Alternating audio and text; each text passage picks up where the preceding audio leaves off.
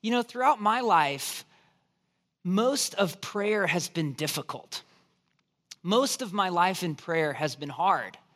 Even my early memories of prayer were, were difficult. I, I, I grew up in the Catholic school system, and the Catholic Church was my first place I really understood who God was. And even then, prayer was really hard. I can remember being in fourth grade and having homework to memorize the Lord's Prayer. And I just remember if this is prayer, this is really hard. I had to memorize that. I had to memorize creeds. I had to memorize other prayers in the Catholic Church. And I, I just remember it being difficult. I remember having to say, okay, if I've got to memorize this prayer this way and act a certain way uh, that's different, that's using words that I would not, you know, use like thou or something like that. It was going to be really, really hard. That was as a fourth grader, right? I can remember being in high school and when I started to become a, a member in the Christian church and sort of leave Catholicism, my youth pastor taught me to pray differently. And he would just tell me, hey, just pray in the morning, pray what's on your heart. And that was really hard too. Like you'd think that would be easier, but it was actually in some ways harder because then I didn't know what to say. And then my mind would wander, right? And then I'd fall asleep. He'd say, Pray in the morning, pray at night. I'm like, Those are the two times I'm tired. These are the two times I'm supposed to pray, or the times where I want to fall asleep, right? It, it, was very difficult. You find your mind just wandering and all this. All, uh, prayer was difficult. And then, and then, you know, you might think, well, okay, now, you know, Chris, you're a pastor, and so your prayer life must just be supernatural and dynamic, you know? And it's not. Spoiler alert. It's, it's a lot of times really hard. It's a lot of times very difficult. And I'm sure many of you in this room who have ever even tried to pray a little bit have understood this deep truth we have to start with today, which is this prayer is hard work. And I want to land that statement onto us as a congregation to tell you this prayer is hard work, and that's okay. But we have to acknowledge the difficulty of prayer. We have to acknowledge, though, that though it is difficult, does not mean that it's not good. Because don't most things in your life that are good require hard work? Parenting, for some of you, studying, going to work and having a job and making money, right? Cleaning a house, to make a house good, you must put forth effort. Most good things require work. Friendships, your greatest friendships, your marriages. Most good things require hard work. Prayer is no exception. And so I want to start with this to just help us understand where we need to go today is that prayer is hard work. And if you're praying right now, or if you're in, a, a, um, in faith in any way and, and joining the Christian movement, you're joining Jesus, you're following Jesus, and you're running into roadblocks with prayer, I want to say, welcome to the 2,000 year old club. Welcome to the more than 2,000 year old club. If you go back to the people of Israel, prayer and speaking with God and partnering with Him is hard work. Last week we talked about how there is an, a powerful partnership between us and God. And in the powerful partnership, we have to recognize it's not something that's easy all the time. It's not something that we just push a button or just exchange information and then God is at our behest to do whatever we want to do. Or he, he's there to do whatever we want him to do. Prayer is difficult. It requires dogged commitment. And so, how do we commit to prayer in the long haul?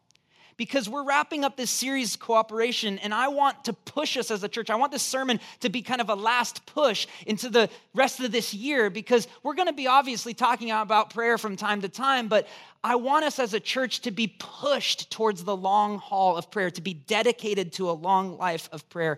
It's difficult, but it's good. It's hard, but it is worth it. No better story for us than Luke chapter 18. If you've got a Bible, let's head there right now.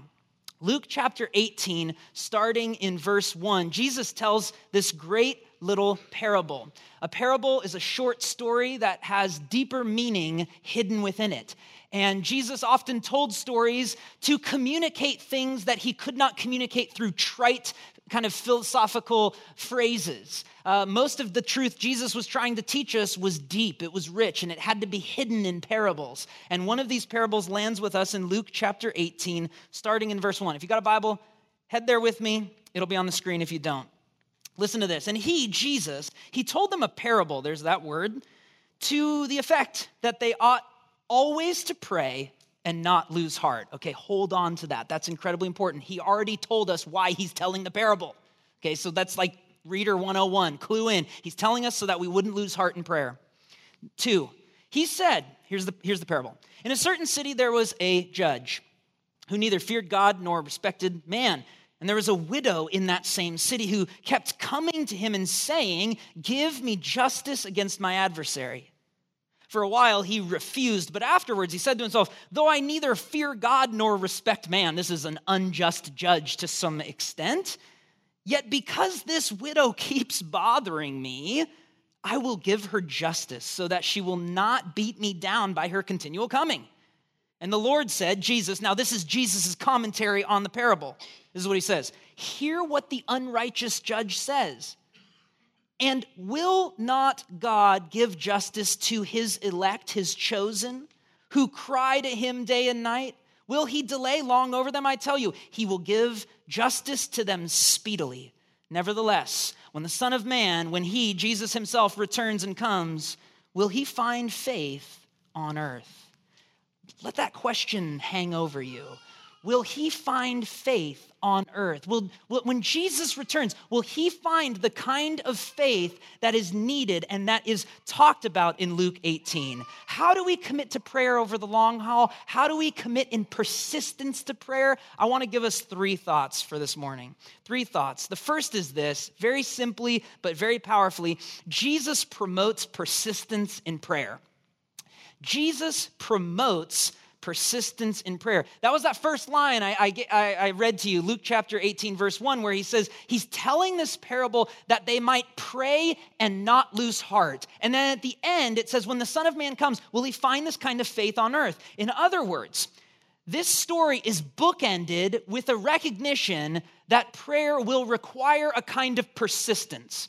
To not lose heart, the Hebrew understanding of heart was not emotion. This is very important. It wasn't to that the people would pray and not lose the feeling of prayer. That's not what's talking about here. The Hebrew understanding of heart is the will. And so this is that you would pray and not lose the will to pray. Not that you would pray and lose the feeling to pray. You'll always lose the feeling to pray. Let me just throw that right out there. You will always lose the feeling to pray. If you don't, come talk to me. I teach me, disciple me. Um, you will always lose the feeling to pray. Jesus is teaching you how not to lose the will to pray, which is something different. We're going to unpack this. But look at what the, um, the rest of the testimony of Scripture speaks to this, right? You've got Psalm 88, verse 1. Oh Lord, God of my salvation. This is the psalmist, a songwriter, a poet, so he's very moody. Um, but, oh God of my salvation, I cry out day and night before you. Yeah, day and night, I'm continually coming to you, O God. Romans 12 12, this is Paul talking to the church in Rome. Rejoice in hope, be patient in tribulation, be constant in prayer. Be constant, be consistent, be always praying. Famous verse in 1 Thessalonians 5 16 through 18 Rejoice always. This is Paul talking to the church in Thessalonica.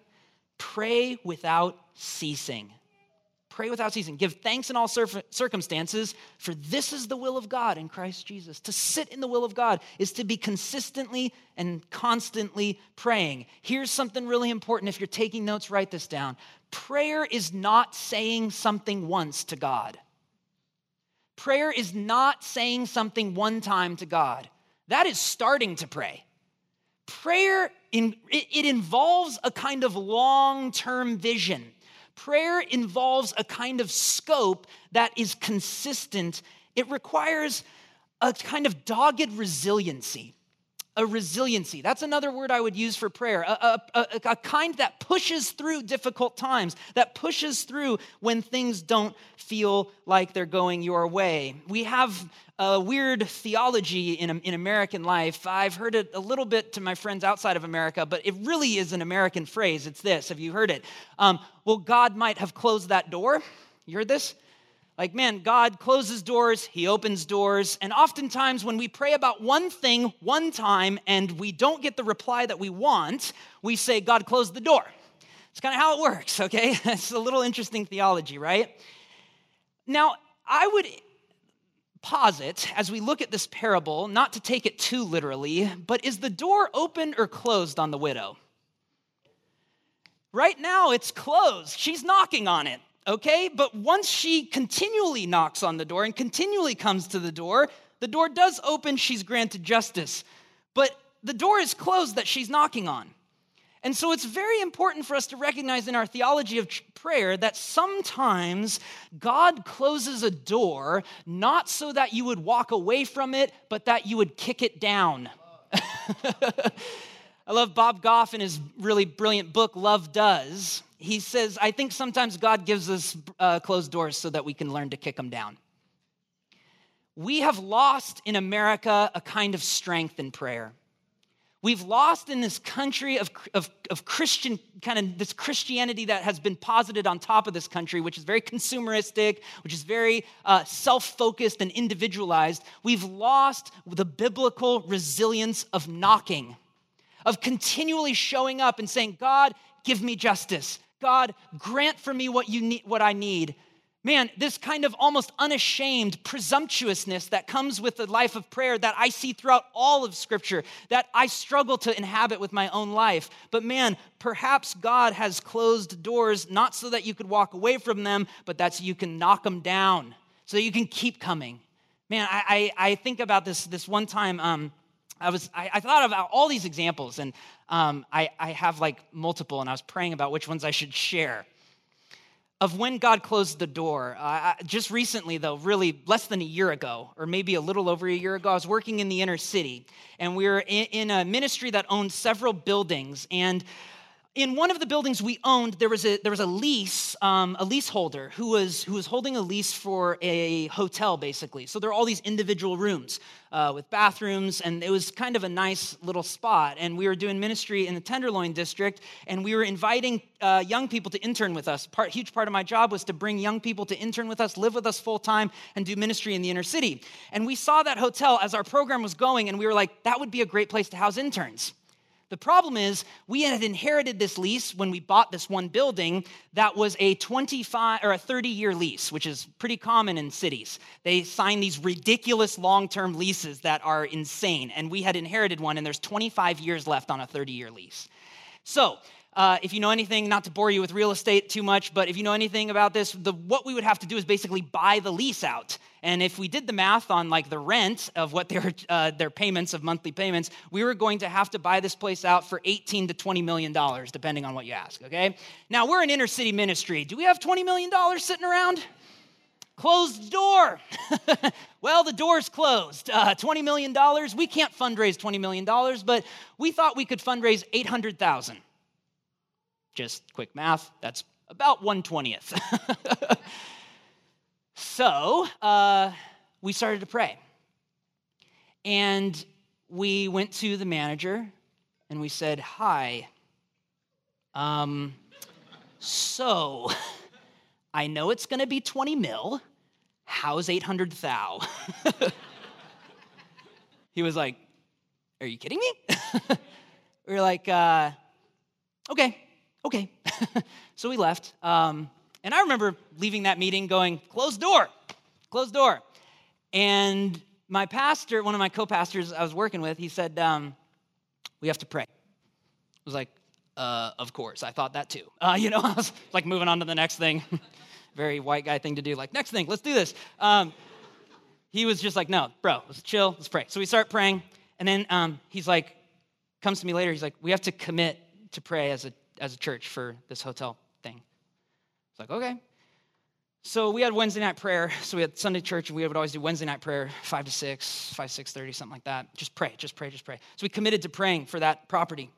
We committed asking God, we believe you would have this property for us. We, we, we believe that this would be a place where ministry could happen. So we pray, we pray, we pray. We go, we meet with the guy, we say, How's it going? 800,000, how's that looking? He's like, Still looking terrible. Um, so now I'm like, Two closed doors, you know? I'm like, These are two closed doors. Don't, can you get a hint here? You know, this is not what God wants for us. And man, the dogged resiliency of some of the people I was working with, they, it wasn't anything I was doing. I was kind of following along. They just wanted to continue to commit to prayer. And after three more weeks of praying consistently, we get a phone call from the manager. And he says, I, I just want to get out of managing this hotel. I've been realizing it's ruining my life, it's hurting my family. I'll take 800 grand. So we got this property and we purchased back this lease from someone that seemingly all doors were closed. And what I learned from that was that not even one no sometimes should stop us from prayer, and not even one closed door. I learned that closed doors, quote unquote, are not an excuse to stop praying, but an invitation to continue in it. What doors are closed in your life? I'm not saying they're open. I know some of you are, have been praying for a long time. I know some of you have been going to God with the same request. And I know, I know the door's closed. But could that not be God's invitation to dismiss a life of prayer, but to persist in one? And I don't know what's closed in your life, but I see in Scripture a recognition to keep praying. Jesus promotes persistence in prayer. Secondly, Jesus acknowledges that there are differing timelines, but united desires. Here, here's what I mean by this that you'll notice in verse 4, it says, For a while the judge refused. And Jesus uses the refusal of the unjust judge and says, Well, if the unjust judge will, like over time, be worn down, God is a just judge and he'll come speedily. And he uses these differing time frames that people, uh, in, that people who pray interact with all the time. Well, what does speedy mean to God? What does speedy mean to Jesus? We know he won't be slow, but we know we don't know maybe what speedy means to him because God is the eternal one. He lives outside of time. Speedy to him could be your, could be your whole life. it's a little confusing. But it's very interesting that although the timelines are changing through this parable and saying, yes, the unjust judge works this way and the just judge would work this way, there's this idea that there's a united desire between the widow and the unjust judge. And you know what it is? Justice. They exist on the same playing field of desires. You see, she went to the judge for justice. And oftentimes we're going to God and not letting our desires line up with Him. And sometimes the delay God has in your prayers is because He's trying to move your desire. As you pray and as you pray, He's trying to show you that what you're praying for is not really what you should be coming to Him with. Just recognize this she comes to a judge for justice. She does not come to the judge for food. She doesn't come to the judge asking for medicine. She doesn't come to the judge for any other reason except for justice because she knows that's what the judge is all about. Likewise, do you know what God is all about? Do you know the things that He loves? Do you know the things that He desires? Do you know the things that He sees? Because, I'll t- use this as a very silly but quick example. If you're praying for more money, you should start reading your Bible, right? And realize God's like heart for all of us is actually not to be super wealthy and rich. He warns against becoming wealthy and rich and greedy. So, as you pray and as you read scripture, your desires will start to align. And sometimes that's the timing difference. The timing difference is God slowly moving your heart to be under His. Part of the process of prayer is moving our desires to God's, and sometimes that takes a long time.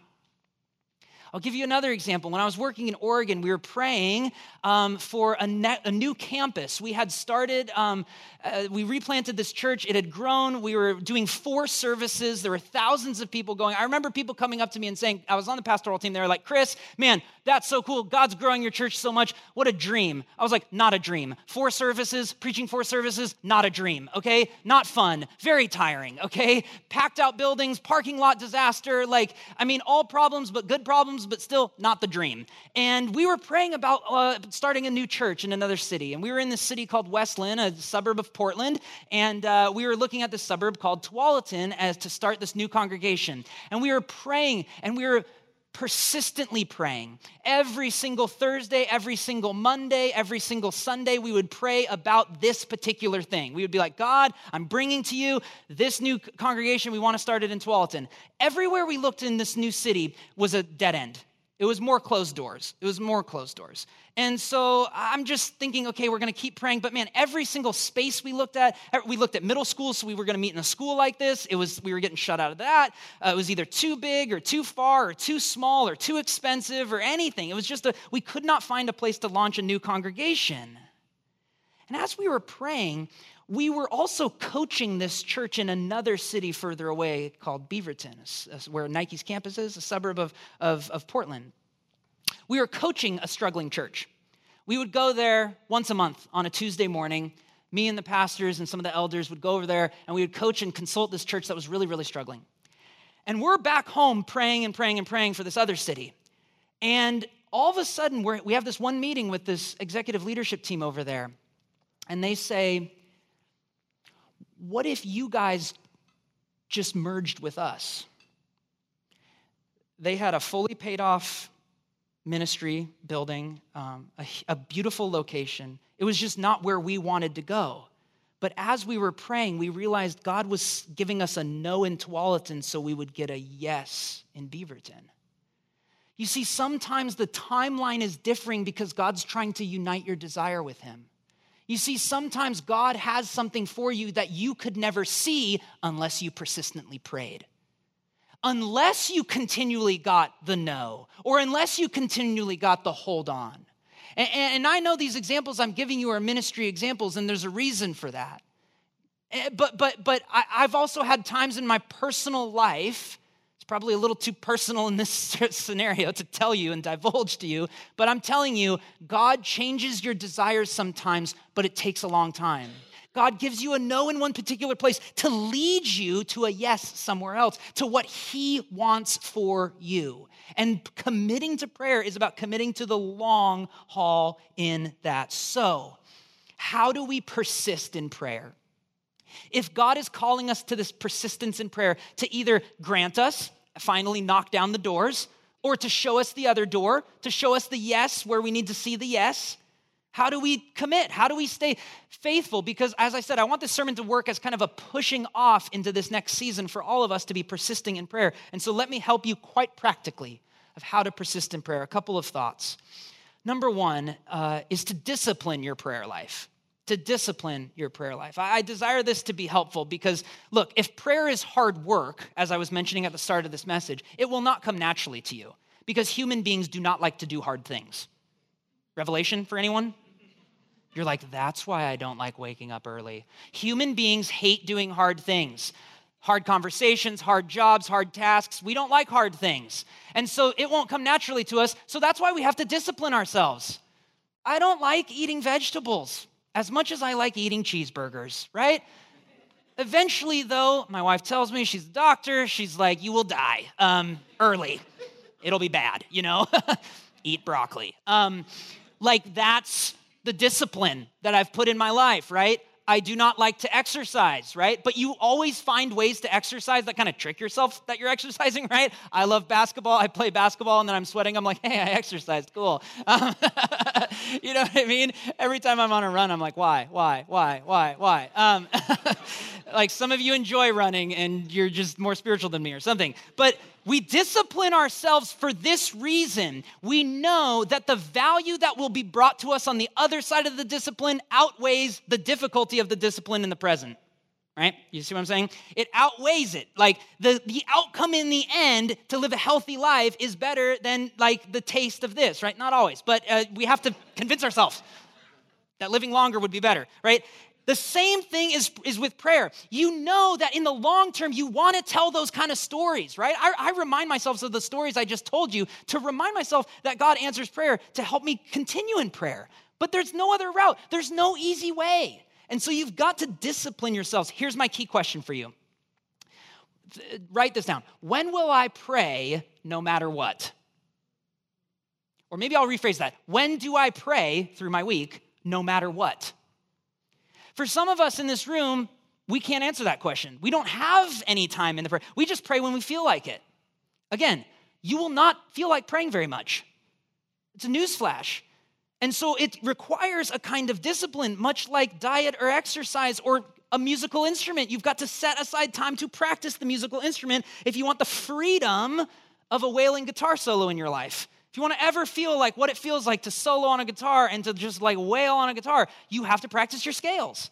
Likewise, if you want to f- sense the overwhelming presence of God and see the power of God in your life, you've got to commit to certain things that are going to be uncomfortable in the short term. When are you praying no matter what? Community is massive in this. If you live with Christians, roommates, if you're married to a Christian, discipline and encourage one another to, to be disciplined in it, to pray together no matter what. I, I, mean, we have a benefit as staff members of the church. We have certain times during the week where we will pray. But in my personal life, my wife and I have specific times where we will pray. My wife rides her bike to work, and she, uh, every single bike ride to work is a time of prayer. She doesn't have a choice. No headphones, dangerous if you're a biker, right? You're just going and she's spending that time praying. She has concentrated time with the Lord. She prays no matter what when she's on that bike. When do you pray no matter what? Discipline your prayer life. That you'll persist if you discipline yourself. Secondly, when, when you don't feel like praying, say your prayers. You know that phrase, say your prayers? It comes from a very beautiful kind of like tradition in Christianity. People say, say your prayers. You say, uh, I don't got any, right?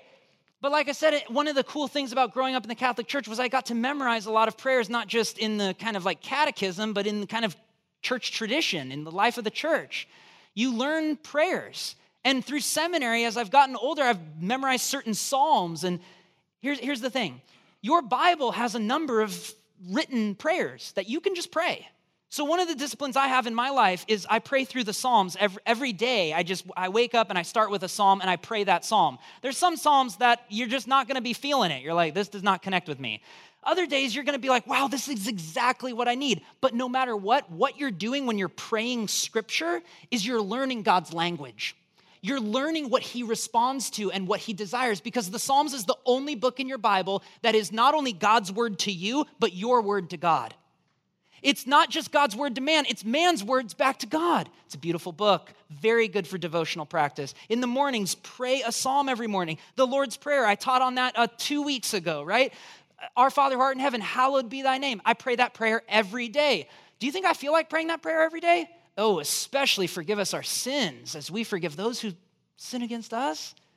I don't feel like praying that all the time, but I say my prayers. And what I've recognized is the more I say my prayers when I don't feel like praying, my heart changes while I say my prayers. Like, and all of a sudden my heart wakes up. My mind wakes up because I'm speaking the words of God. The end of Psalm 19 is the prayer I pray every Sunday morning I pray, I preach. God, this is what the psalmist says. He says, Let the meditation of my, the words of my mouth and the meditation of my heart be pleasing to you in your sight, O Lord, my rock and my redeemer. That's a great preacher's prayer. I learned that a long time ago, and it's just automatic now. I was back there just like praying that over and over again. God, let the words of my mouth and the meditation of my heart be pleasing to you, O Lord, my rock and my redeemer. Like, create in me a clean heart, O God. Psalm 51. Like, we can just be praying scripture all the time, right? Like, Paul's prayers in the New Testament, he has all these prayers through his letters. Look at those, write them down, memorize them, say your prayers even when you don't feel like praying. This is a quote from Dietrich Bonhoeffer. He says this The richness of the Word of God ought to determine our prayer, not the poverty of our heart. Wow.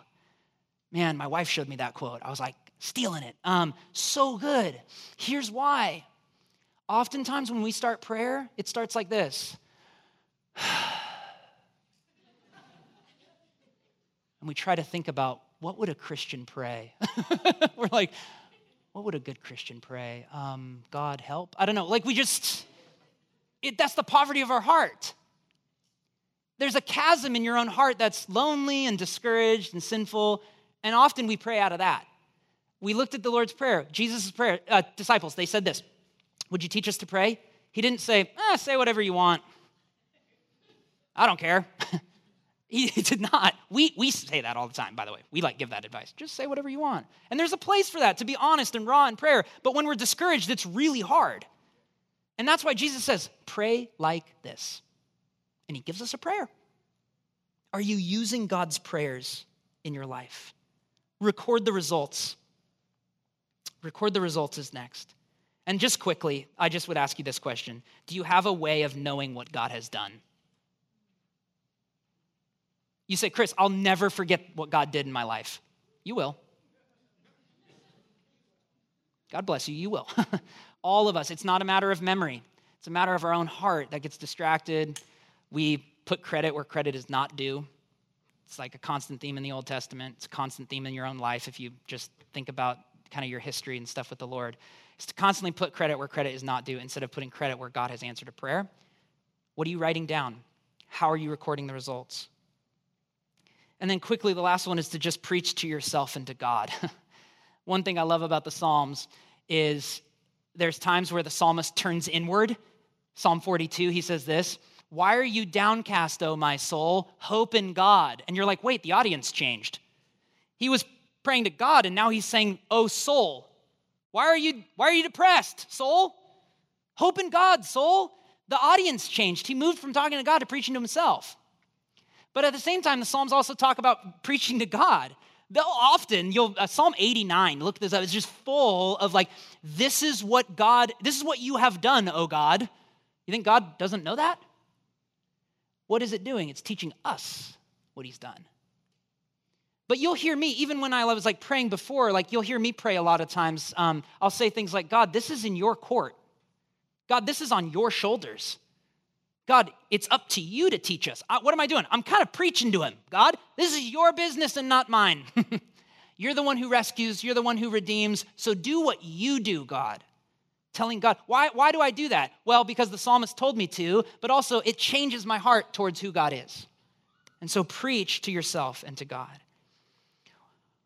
Why should we persist in prayer? So that's how to persist in prayer. But I just want to close with this thought that Jesus in this passage assures us of God's coming justice. And that is why we should persist in prayer. Because I know, man, at the end of the day, we need a vision. At the end of the day, we need a promise. It's like the only reason you power through working out is for the promise of a better health. And the only reason you power through practicing that musical instrument is for the promise of a skilled musicianship in your future. And the only way you will persist in prayer is if Jesus plants for you a vision of the future, which he does. This question hangs over the whole text. Luke 18, 8. Nevertheless, when the Son of Man comes, will he find faith on earth? When the Son of Man comes. The context of this passage is interesting. If you look at Luke 18 and roll back to 17, there's a long diatribe Jesus has about the coming of the kingdom where Jesus says two seemingly opposite things. He says, The kingdom is in your midst, it's here right now. And then he t- starts talking about a day where the kingdom will come in its fullness. And you go, Which one is it? Is the kingdom here or is it coming? And he says, Both. And in that passage leading into Luke 18, Jesus unpacks what's called the already but not yet kingdom of God, the already but not yet work of God. Theologians have talked about this for millennia, where God's kingdom was inaugurated when Jesus came, but it is not completed in its fullness.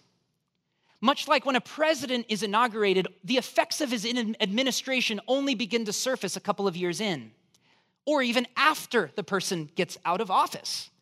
Likewise, God has come to inaugurate his kingdom, of which the effects we have not felt yet fully.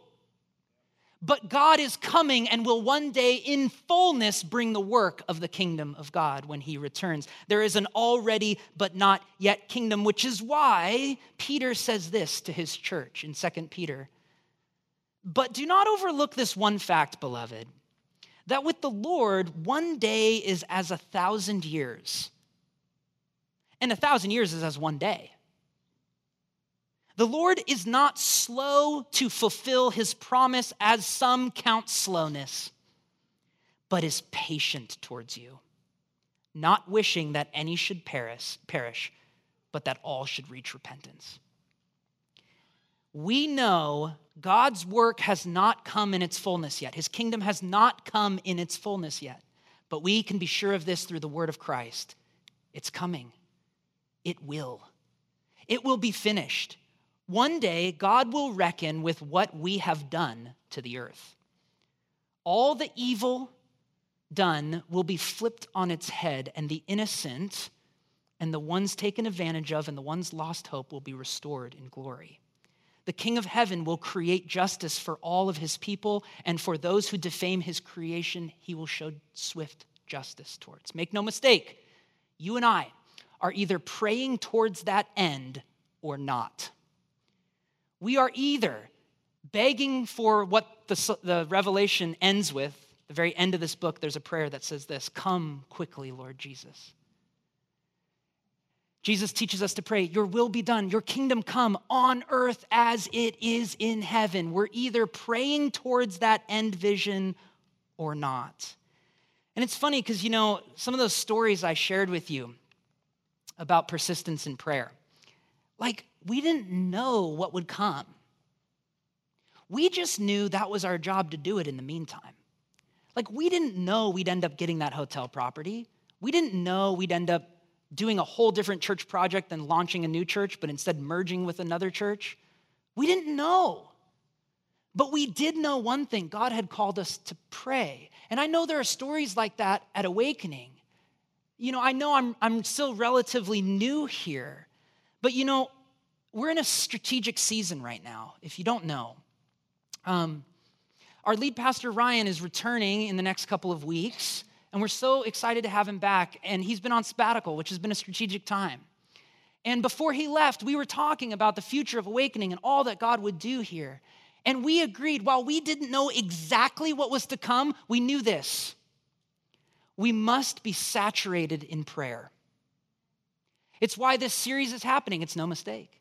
It's why we're leading towards a fall where we're going to be inviting us as a congregation to be praying all the more. I'm just giving you a head start because you are either praying towards the end of God's glory coming or not. And awakening is either prayerfully considering the future and prayerfully and powerfully moving towards what's ahead or not. And we must be a church that is dogged in its persistence of prayer, knowing that God will move through our prayers. We quote this all the time in Awakening, Oswald Chambers. And I love when I heard this prayer or this quote at Awakening, I was like, yes, I feel home Prayer doesn't lead to the great work, it is the great work. Prayer is the great work. It's hard, it's difficult, but it is what we do, even if we don't feel like it, because we know whatever's to come, we know we must pray in the meantime. We want to say upon the coming of Jesus in his return, not what a surprise. We want to say, I've been praying for this my whole life. Jesus, we love you.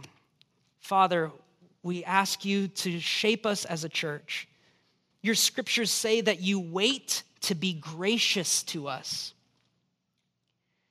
and that you exalt yourself to show mercy. Living God, we ask you to help us in our persistence in prayer. We are weak and you are strong. You are the good one. We are the weak ones. And Holy Spirit, I pray that you would, as your scriptures say, carry us along in our prayer life. Lord, we need the strength and persistence. And God, my prayer for us now is that you would incite in us a, a, kind of passion to start this in our lives if we're not. God, I pray for those who have been disciplined and persistent in prayer. Lord, I pray that you would hear their prayers today, God. We are inviting you, Lord, to help us because we need it so desperately. We pray this in Jesus' name. Amen.